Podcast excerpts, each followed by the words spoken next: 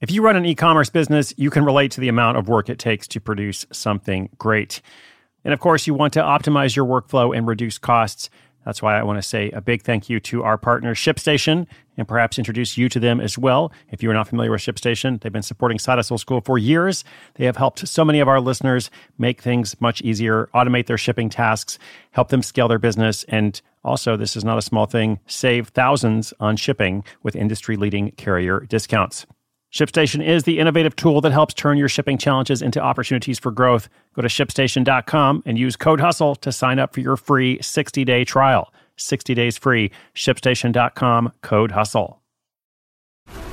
This episode is brought to you by FX's The Veil, starring Elisabeth Moss. FX's The Veil is an international spy thriller that follows two women as they play a deadly game of truth and lies on the road from Istanbul to Paris and London. One woman has a secret, and the other has a mission to reveal it before thousands of lives are lost. FX's The Veil, now streaming, only on Hulu.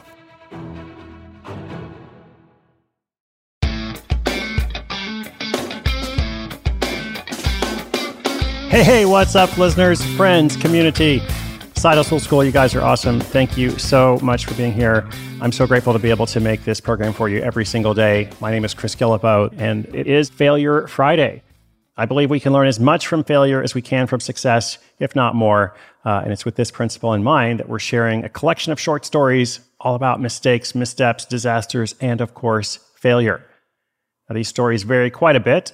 Uh, often they start with an idea, an assumption, something that the case study, the person thought would happen, and then what really happened, often a disconnect between those two things, uh, and of course, what they learned along the way. Uh, so I really appreciate and I applaud their courage. Um, I'll share some of my own failure stories along the way as well. Uh, today's short story features Lucas Lee Tyson from Boston. We told the successful story of how a teenager, that would be Lucas, uh, learned to manage a $50,000 a month digital marketing contract way back on episode 790. So that was what, I don't know, 800 episodes ago or so. Um, but as he grew, some things worked better than others, right? Which is only natural. Like he's experimenting, he's trying different stuff, which is what I encourage you to do experiment, try different stuff. So some things worked better than others. Uh, let's hear directly from him about one of those things that didn't work so well.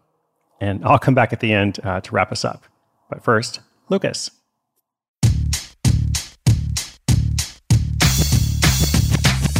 Hey, my name is Lucas Lee Tyson, and I am the founder and CEO of GrowthCave.com.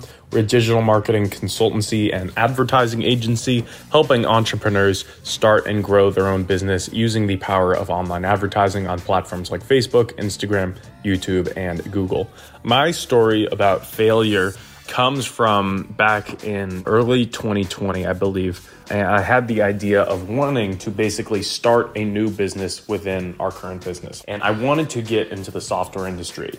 Um, having worked with a lot of different clients, I saw a lot of the problems that firsthand a lot of business owners had getting set up with their business on Facebook, on Instagram, and trying to get their ads online. Um, and I wanted to create basically a software platform that would solve a lot of those issues for our customers because I thought logically we already had you know this big client base, we already had um, a lot of people that we could kind of get as first initial users. We thought it was going to be a slam dunk.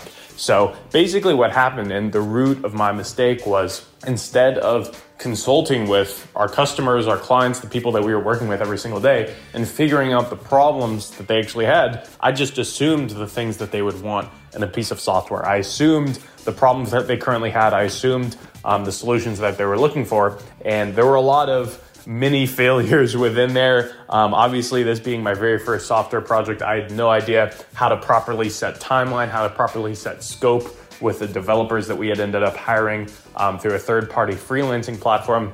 So we'd initially planned for the project to take around like ten or fifteen thousand dollars. It ended up costing nearly twice that at around twenty-five, thirty thousand dollars. Um, it ended up also taking double the length of time that we thought it would take. Um, it originally planned for two to three months. It ended up being closer to five or six months. And the worst part is, like I mentioned, after all of that money, after all that time spent, when I first brought it to my first couple clients, um, who I thought it was going to be, you know, Sam Dunk. I thought they were going to pull their credit card out right on the table and start paying for it. They all just said, "Yeah, that's cool. uh, maybe shoot me a link and I'll check it out later. And then I think out of you know the 25, 30 clients that I was hoping were going to sign up, we got like two.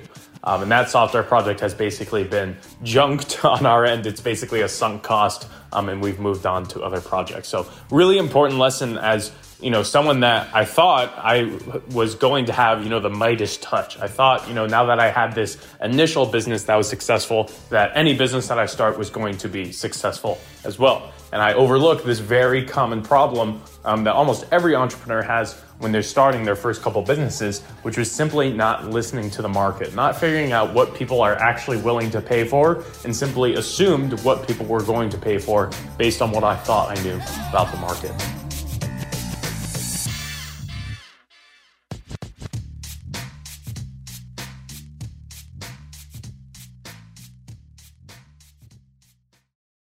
Evernorth Health Services, we believe costs shouldn't get in the way of life changing care, and we're doing everything in our power to make it possible. Behavioral health solutions that also keep your projections at their best? It's possible. Pharmacy benefits that benefit your bottom line? It's possible. Complex specialty care that cares about your ROI? It's possible. Because we're already doing it. All while saving businesses billions. That's Wonder made possible. Learn more at evernorth.com/wonder. Never confuse a single defeat with a final defeat. That is the theme of Failure Friday. Thank you so much, Lucas. I'm grateful to him for helping us out with this segment. Uh, check out his website growthcave.com or follow him on YouTube at Lucas Lee Tyson. Now, if you have a question, if you'd like to update us about your hustle, tell us what's on your mind, what you're struggling with, or report a victory, we like all the things, come to sidehustleschool.com slash questions. As mentioned, this was episode 1616. So today's show notes are at sidehustleschool.com slash 1616. Thank you for joining me today. You are awesome. Remember that we're all on a journey here. Some things work out, some things don't, uh, but you really need to keep going. And I hope you will do that. I will do that as well. I'm going to be back tomorrow with episode 16 17, and I hope you'll join me. My name is Chris Guillebeau. This is Side Hustle School.